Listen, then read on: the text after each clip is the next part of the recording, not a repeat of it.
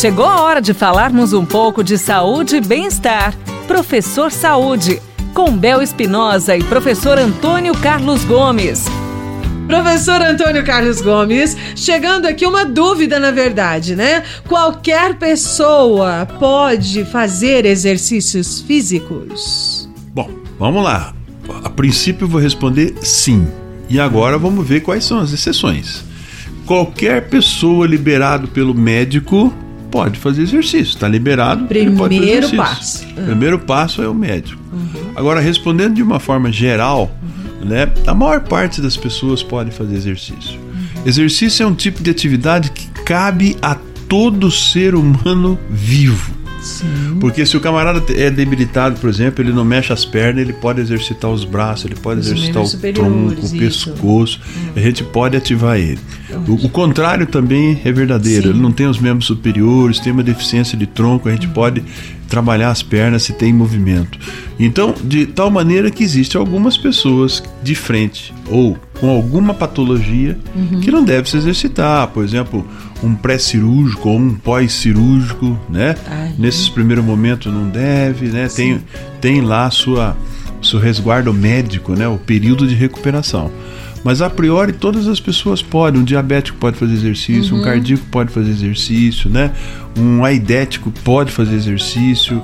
Quer dizer, se ele não tiver uma lesão seríssima, ele pode exercitar. Uhum. Porque o exercício você cabe exercício moderado, de média intensidade, média intensidade, de alta intensidade. Você tem os exercícios terapêuticos, né? Sim. Por exemplo, exercícios hoje que estão sendo feitos dentro de hospitais, com pacientes na cama. É verdade. Né?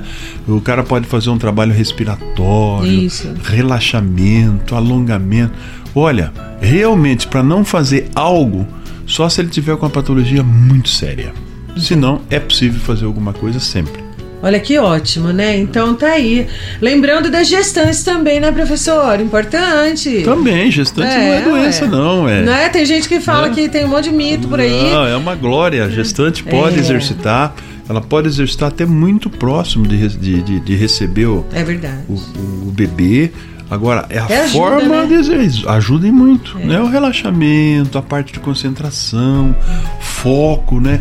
Quando a gente se exercita, há uma troca de hormônios no corpo muito interessante. E alguns hormônios são hormônios que realmente geram o relaxamento no nosso corpo. Nos dá aquela condição de dormir mais profundo, dormir relaxado, sem contração muscular. Né? Por exemplo, você que está nos ouvindo agora, experimenta à noite, antes de você dormir, de você fazer cinco minutinhos de alongamento bem tranquilo, sem pressa, sem nada. Dói um pouquinho aqui, dói um pouquinho ali, aquele alongamento lento, tranquilo, depois você deita para você ver.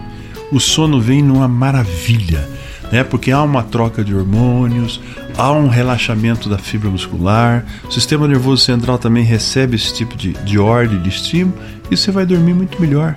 Então faça exercício para viver melhor. Tá vendo só? Diz a.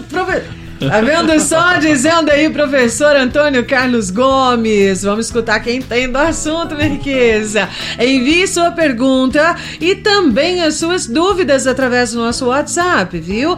999939890. Você ouviu Professor Saúde, com Bel Espinosa e professor Antônio Carlos Gomes.